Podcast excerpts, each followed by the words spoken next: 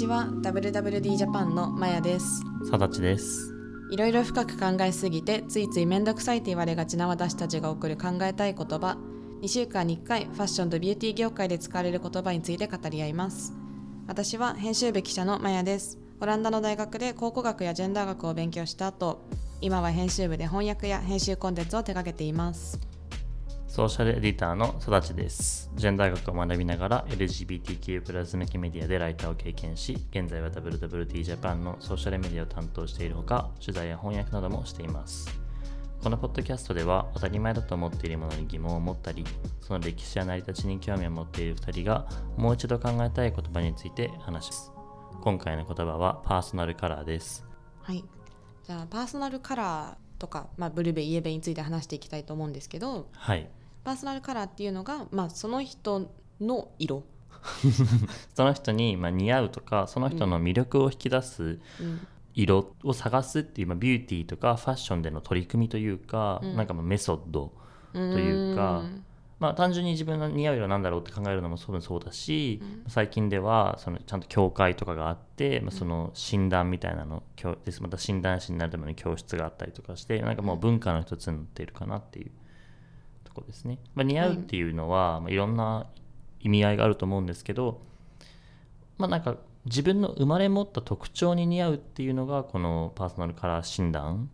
の特徴かなと思ってて、なんかそのよく言うのは、まあ、肌の色が一番多分メインですよね、肌のトーン。でここでちょっとそのなんだろうな似合う色っていうところとそれこそファンデーションとかの色選びみたいなそのところ、肌の色自体との関連があるっていうのとあとはなんかこう全体的な色として髪の毛の色とか瞳の色とかで、あの今は4つの季節に分けたりとかそれよりもっと細かくなんかビビッドなのが似合うとかもっと muted な色が似合うとか、そういう、まあ、いろんなバリエーションがあるんですけど、まあ、そんなところですかね。はい、で今言った4つのタイプっていうのがイエローベースブルーベースで2つで分けた中のイエローベースの春秋とブルーベースの夏冬っていう分け方が考えられていますこれが多分一番使われてる分け方ですよね。そうですねこの4 seasons のはい。そうです、うん。でイエベ春っていうのがまあパステルカラー系とか秋がカーキとかちょっとくすんでるカラーとか。そうですね。でブルーベ夏がビビッとビビッドなカラフルな色。でブルーベ冬がもっとパキッとしてる感じ。うんそうです。なんか黒とかフューシャとかうん。そういう、うん、コントラストが強めなイメージっていううんうんうんかのがあってなんか面白いのはその色からもうなんかイメージにもつながってくるというか、うんうんうん。その、まあ、イエベ春だったら優しそうな感じとかあのブルベ冬だったらこうクールなイメージっていうんですかうん。大人っぽいイメージみたいなイメージにまでつながってきてなんかステレオタイプ化されているところもありますよね。うん。うん。あると思います。でまあビューティー業界ではこれをお店側としても使うしお客さん側としても使う指標になっているというか。そうですね。なのでお客さんが自分に似合う色を求めて化粧品を買うときにどの色が一番似合うかなって参考パーソナルカラーを参考にして選ぶこともあるし店員さん側からのアプローチで、パーソナルカラー診断に基づいてこの色がおすすめですよって勧めることもあるみたいな感じで、このファッションビューティー業界でも広く使われてるんじゃないかなと。そうですね。うん。まあ、自分たちは実際そういう診断を受けたことがなくてうん。あのでもなんとなくまあ自分の似合う色とかはうん。自分のその経験とかでもちろんファッションが好きだし、うん。ビューティーが好きで、まあ、いるのでうん。やる、あの自分でこう探してはいるんですけどこのポッドキャストをするにあたって、まあ、もう少し詳しく知りたいなと思って、えっと、ちょっとしばらく前に SNS とかですごく話題になっていた ZOZO から出ているフェイスカラー計測ツールの ZOZO グラス。でこれがあの、まあ、ネットで見たことがある人も多いと思うんですけどなんかメガネでその周りにいろんな色がついててそれをかけて、えっと、アプリで写真っていうか、まあ、カメラを使ってあの自分の肌を見てくれる。でその ZOZO グラス自体にこう色がいろいろついてるので、うんうん。まあ、それをアプリが認知して、まあ、部屋の色部屋とかもいる環境の、まあ、光のなバイアスみたいなのをこう、うん。プラマイゼロにするじゃないですけど、うんうん。こうニュートラルにした状態で肌の色を見てくれるっていうものです。うんうん。それで何ができるかっていうと、まあ、一番大きなその自分の肌の色を計測してファンデーションとかコンシーラーみたいな、いわゆるコンプレクションのプロダクツうん。をあの ZOZO コスメで探すことができたりとか、まあ、あとはそれ自体の ZOZO グラスを使って、まあ、パーソナルカラーも診断できるという、うんうん。まあ、それでまあイエローベースブルーベースとか、まあ、春秋夏冬っていうのをと日本顔タイプ診断協会との協力で、まあ、あの算出してくれる。そして、まあ、一番面白かったのは、まあ、ヘモグロビン量とかメメラニン量とかそのいわゆる赤みがあるとかうんうん。肌の明るさ暗さっていうのも見てくれるっていう、うん、だからあのオンラインでのお買い物に寄り添ったツールとしてうんうん。人気をとか話題集めたアイテムで、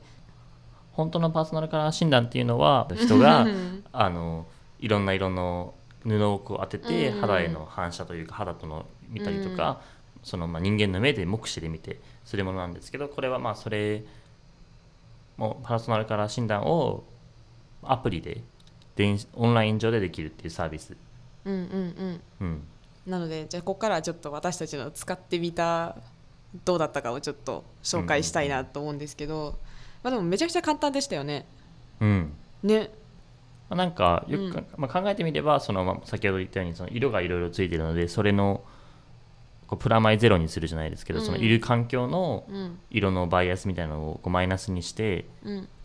そしたらまあニュートラルの状態で肌の色が見れるっていうのはまあなんかよく考えたらなんか、うん。あそうそういうことなんだってなるけど、うん。最初はなんかなんでこれでわかるんだろうって、ううんん思ったんですけどうん。もともとまあ僕は基本的にいつもなんか髪の毛の色とかを染めてたりしてたので、うん。なんかなんとなく自分に似合う色みたいなのが分かってきたうん。ところもあって、うん。まあ多分もしかしたらなんかまあブルベの夏かなとは思ってて、うん。まあ、それが出た結果で、まあ、これはもういろんな意見があるというかもしかしたら違うところで見てもらったら違うかもしれないし、うんうん。まあ一応23回やっまあた結果ではあるんですけど、参考にねうん。でもそれでもなんかななんとなく自分の予想が確信に当たった時ってなんかやっぱり正解っていう気持ちになりますよね。そうですねその合ってたんだっていうのとこれまで似合うファッションしてきてたんだっていうのが肯定される気持ちうんのこういろんな気持ちがありますよね。人に肯定を求めてしまっていたってところかもしれないですけど、マヤさんはどうでしたか？そうですね私の体感はイエローベース春なんですね。うん。でそういう色が好きだしお化粧とかもしてきた、うんうんうんでまあでも一番好きなのはイエロー秋が好きなんですけどあカラーパレットとしては。うんうん、なんとなくわかります。そう似合いたいなって思うカラーパレットなんですけど、まあ、多分春かなと思って生きててそれを実感したのがあの私マニキュア結構塗るの好きで一回すごいフュージャーピンクみたいなビビットピンクをつけたことがあってなんか店頭で可愛い色だなと思って取って塗ってみたらなんか全く店頭の色と違くてあこれはブルベの色でこんなに似合わないんだみたいなこう腹落ちした体験があって。なるほどみいたいな確かにパーソナルカラーってあるんだなっていうのがな。うんかすごいしっくりきたんですよねこう指がね可愛くなかったんですよそう本当直感的なね何に基づいてんだって感じですけど感覚的にしっくりきたことがあってうん。だなので、まあ、イエローベース春だなと思って生きてたんですけど、まあ、ZOZO グラス的にはブルベ夏だったうんっていう診断結果で。でもまあ夏と春は近いのかな。まあ明るめの色であることは間違いないので、うん、まあ、ある意味なんか僅差の可能性もあるというか、そうですね。なんかこうスペクトラムだとは思うんですよ。うん。その4つの箱があるというよりも、うんうんうんこんなちょっと4なんか49%、うん。であとちょっとでもしかしたら違う方にいたかもしれないとかもあると思うんですけど、うん。割り切れない部分はね、うんうんうん。なのででもなんか逆に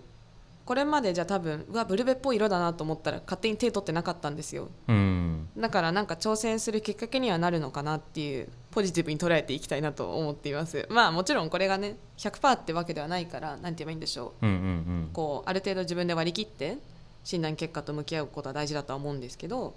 でもなんかもっといろんな色試せるなって思ってます。はい。でこの、まあ、パーソナルカラー診断なんですけどなんか結構あの、まあ、いろいろ賛否両論がやっぱりある中で、うん結構ツイッターとかでその、まあ、賛否の中で P の方ですね、うんの批判としてあるのが、なんか日本人ってすごいこういうのに気にしちゃってうん。かわいそうとか、うんなんかつまらないみたいなコメントがあるんですけど、ちょっとなんかあの意外と知らない人が多いかなと思うのはもともとこのパーソナルカラー診断っていうのはアメリカ発祥のもの、うんうん。であのまアメリカ発祥として欧米で最初にあの人気になってまあこれがもう1900 1960年70年とかそこら辺になったって言われてるんですけど、まあそれでまあしばらくずっとなんだろう存在はしていたコンセプトで,、うんうんで韓国ですごくまあ人気になってそれで今日本に入っているっていうか今の韓国を経由してるんだ、もともと日本にも多分直接は入っていて、それこそその教会とかがあったのはそれなんですけど今のこのなんだろううん。SNS の大ブームっていうのは、結構 k p o p の力というか、うん。そのこの韓国アイドルがなんだこれだっていうのもあって、うん。あったのかなっていう感じです。うん。なので、えっとまあ、そのこの話からすると結局まあ日本だけの話ではないっていうのと、うんうん。あのそそれでまあ一つ分かるのが肌のその、まあ、よく言われる明るさ暗さっていうのは、うん。このカーソルカラー診断とはまた関係のないことというか、うんうんうん。あの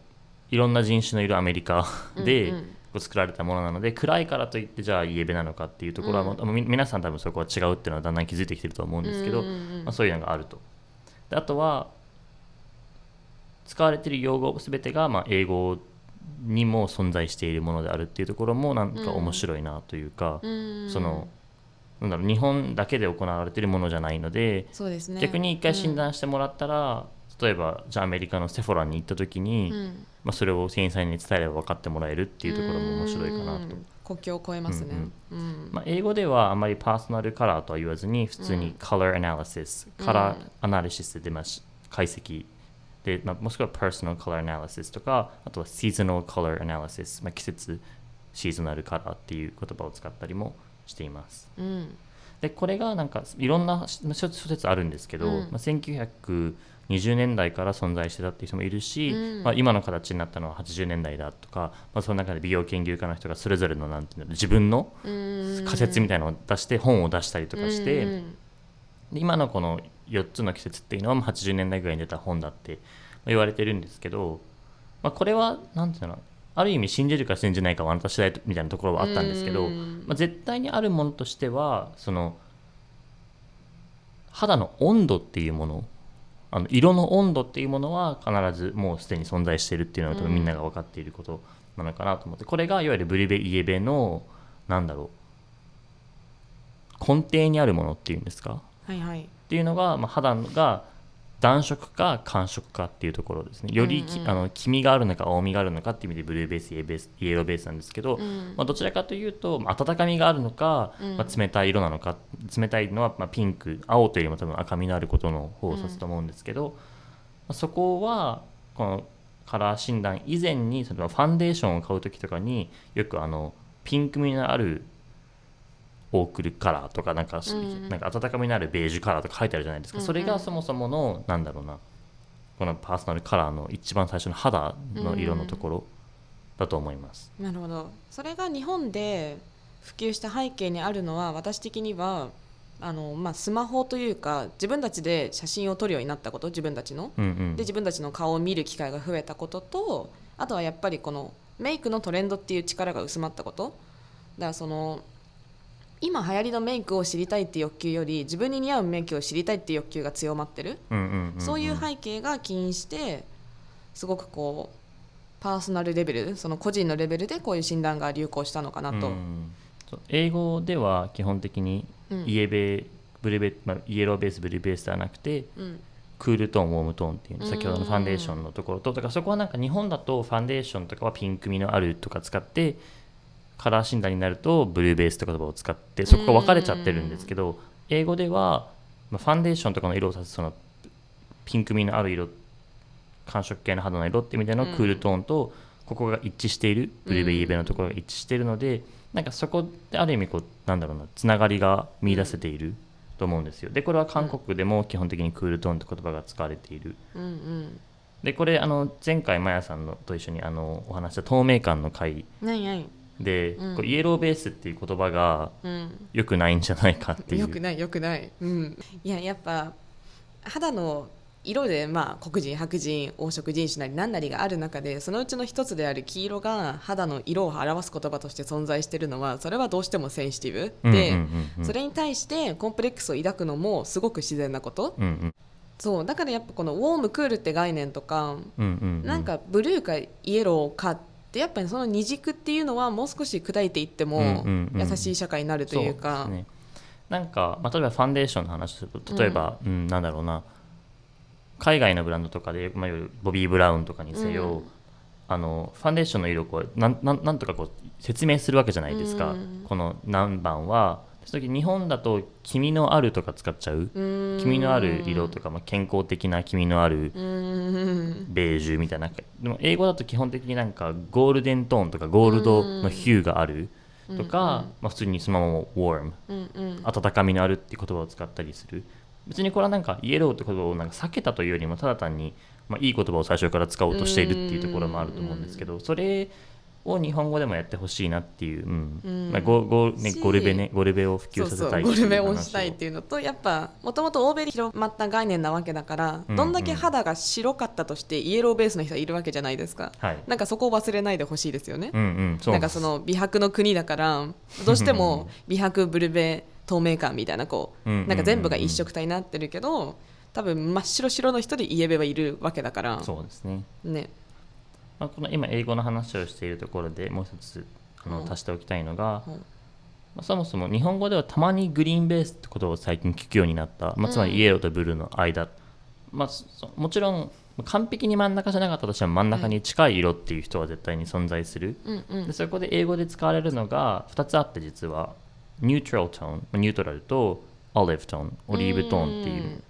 うんあってこの両方とも同じと思われてることもよくあるんですけど、うん。まあ、ニュートラルっていうのはまあそのちょうど間っていうことですよね、うん。分かりに分からない。でもオリーブっていうのはなんか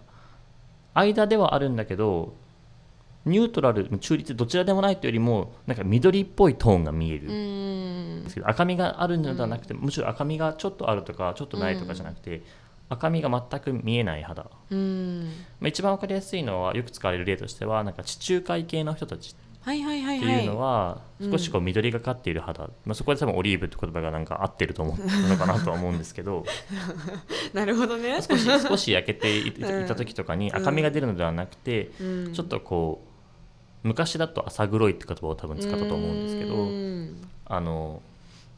結構ディープな色で、うん。でも赤くないしオレンジでもなくて、うん。緑色によってるっていう意味でオリーブで。オリーブも一応ニュートラルの一種ではあるんですけど、うん。まあ、本当にオリーブってのはこのタイプの肌にしか使ってないで結構アジアにも多いと言われてはいるんですよね、うん。オリーブトーンっていうのが。うん。確かに日焼けして何色になるかって考えたら分かりやすそう、うんうん。自分の肌の性質というかタイプというか、うんうん。メラニンとかの量じゃないですかそれも。うん、うん。ねなるほどね。だからオリーブっていうのもあって、まあ、それがグリーンベースっていうとオリーブのことだと思っちゃうんですけど、うん。まあ日本語のグリーンベースっていうのは両方ニュートラルうん。もオリーブも両方含めて使ってる言葉かなというじゃあ私たちはゴルベオリベブルベを押して オリーブ可愛いですよね。オリベいいな、うん。でもなんかしっくりすごいきました。うん。うん。ちょっとねなんか長々とうん。話したんですけど結構好きなトピックではあったので。うんうんうん。そうですよね。佐々木さんは髪色とかもいろいろ変えるからやっぱ自分のカラーっていうのを意識することも多いんじゃないですか、そうですね。なんか似合わなくな後かなんか染めた瞬間わからなくて、うん。写真を見返した時うにん、似合ってないなっていう色がわかるんですよ。へー。すごいビビッドなオレンジをした時とか、うん。あの時はなんかいい色だなと思ったけど見るとは似合ってねえなみたいな、まあ、だからといって、うん。やらないわけでもないしやったことを後悔するわけでもないんですけど、うんうん。まあ、やっぱりなんかしっくりくる色としっくりこない色っていうのもあるし、うん。まあ、それが自分じゃわからないのであればこういう診断をしてうんうんうん。なんか助けてもらうのもいいかなって、そうですね、うん。なんか賛否両論の3の方だとやっぱりこの楽しむきっかけになったとか、うんうんうん自分の似合う色が見つかって幸せを感じたとか、うんうんうん。そういうなんか一歩背中を押してくれる存在にもまあなりうるわけですからね。うん。まあ、あとは営業職とかで、うん。なんか自分の似合う色というよりも、うん。印象がよく見える色ってなんだろうっていう考え方でもうん。逆に他人で見てもらえた方が嬉しいっていうことではパーソナルカラー診断ってこう人に見てもらううん。人に色を選んでもらうっていう意味では有効ですね。うん、ネクタイの色とかす、ね選んでもらえるのは嬉しいのかなとは、確かに、うん、うん。なんか最近なんか日本でもうん、若い子たちが結構みんな買ってる韓国のあのロムアンドっていうブランドあるじゃないですか。なんかあのブランドが僕はなんかすごいうれ嬉しいブランドなんですよ。あることが。でなんかうんう。んすわ分かりやすく全部がうん。ブルベとイエベに分かれてるんですよね。あえー、そうなんですか、なんか全てのパレットがもうもうウェブサイトにはい、ぶクールトーン向けウォームトーン向けって書いてあるんですよで、まあ、リップとか出す時も,、もうそれが分かり分かるようにうん。こうラインアップされてるところがあって、まあ、シェーディングとかを出すにせよちゃんとクールトーンウォームトーンを両方出してるうん。いわゆるちょっとグレーがかったものと、うん。ちょっときあのオレンジがかったシェーディングっていうのを出してたりとかして、まあ、もちろん自分がちょっとニュートラルだったらうん。どっちにしたらいいの？とはなるブランドではあるんですけど、こう両方あるのが分かりやすいのは、まあ、いいなとも思うし、うん。まあ、ちょっと時代の流れを表してるかなって。うん面白い、うん、なんか昔だと本当にむずなんかうん。今もたまに例えばじゃあ赤いリップを見た時にこの赤リップが青みのある赤なのかうん。オレンジみのある赤なのか真ん中なのかっていうのが知りたいけどうんなんか名前が洒落てて分かりにくいみたいな。なるほどね。なんかうんうん。クールトーンの赤とか書いてくれないじゃないですか。うんなんかおしゃれな名前がついちゃってるわけですよ、うんうんうん。だって赤もいっぱい赤あるもんね。うん、うん。だからそういう意味ではこうちょっと分かりやすいのは嬉しいなっていう。なるほどね、でも診断結果を経ても多分ロムそのアンドロム。アンドロムアうん。ンド、だったら多分イエベの買うわ私。まあ、欲しい色をね買うのが一 そうそうそうそう番という。かうんなんか最近 YouTube とかで見てて面白いなと思うのは、あの自分のパーソナルカラーじゃない色をどうやって自分に落とし込むかみたいな、うーん。その自分がイエベだけでブルベの色が使いたいとか、うんブルベだけでイエベの色を使いたいとか、別になんかここでいや好きな色ならそのままつければいいじゃんっていうのはちょっとうん。ちょっと違うというかそれを知知った上で、うん。でも周りから見てももう似合う色にしたいって思う、うん。なんか努力をしてるっていうのはすごく気持ちがわかるなって、ううん。私だったらズボンとかに持ってくるかな？カラーパンツだったらいろんな色挑戦しやすいかも。顔周りじゃなくて全体に入れてみたいな工夫はできるかな。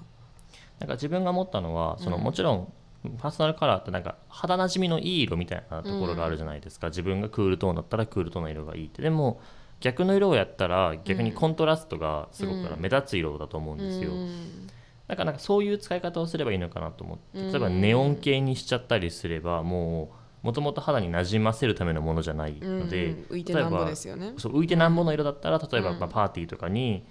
なんだろうカラーのグラフィックライナーとかだったら、うん。むしろ自分のに似合わない色の方がなんか似合うみたいなところあるかなって思ったり。突き抜けた選択もできるというわけですよね。うん。うん全然関係ないんですけどはい。なんか自分はファミリーマートにいる自分の方がうん。セブンイレブンにいる自分よりもなんか映えてる気がするっていうのは多分ブルベだからかなとか。あー私ファイマで向いてる感じする。あ本当？その感覚わかるわ。すごいわかります。なんかなんかぬぼってしてる感じがするすごい、うんなんかファミマのあのブルーとグリーンの色に惹かれてる自分がいる。なるほどうね、んちょっと共感できる意外とだからそうファミマとローソンは OK かなみたいな、ーん青だしみたいなてかマスクで一番わかるんじゃないですかあそれ一番大事なところ忘れてたかもしれない、ねうんなんならパーソナルカラーも直浴びじゃないですか、うんうん、最近なんか、ね。あの肌色のマスクとかも出てたりとか、ね。ちょっとベージュっぽい色とか、うん。逆になんかラベンダー色とか出てますよね、うんうん。ね。なんかグレーっぽいのした時なんか似合うなこのマスクって思いました。うんでも佐藤さん黒多いですよね。そうですね。なんでだろう。ね。でも黒似合ってますよね。なんか一応グレーも持ってた時期とかうん。あるんですけど、なんか肌色はちょっと似合わなかった気がして結局グレーか黒か、うん。まあ、シンプルに白か。でも最近なんかこう髪の毛の色と合わせてもいいのかなとか思ってもう洒落てますね。今うん。ミントカラーなのでうん。ちょっとミントのうん。不織布？いいですね。うんうん。でも一番手軽なパーソナルカラー診断をマスクで。そう。なんかしっくりくんなと思ったら多分似合ってる色なんだと思います。はい。はいって感じで今回も取り留めのないお話になってしまいましたが。ちょっとね前回と似てるというか。でもまあパーソナルカラーもその批判のフェーズを終えてそうですね。その賛否両論があるよねっていう中でこういい具合に着地してきたなっていうフェーズでの 多分取り上げだったんで。うん、なんか社会の進化みたいのを感じましたよね。そうそうそう。成熟した今多分受け取られ方ができるようになってるから、ううみんな。みんな感情的なところは終わったそうそうそうそう。なので私もやっぱ最初上と思ったしその、うんうんうんまたカテゴライズしてって正直思ってたけど、うんうんなんか今はまああるよねぐらいにこうなんか血液型的な感じというかあとはに最近海外のあのうん星座みたいななんかうんうんあんな非科学的なことをと思ったけどなんかある意味それで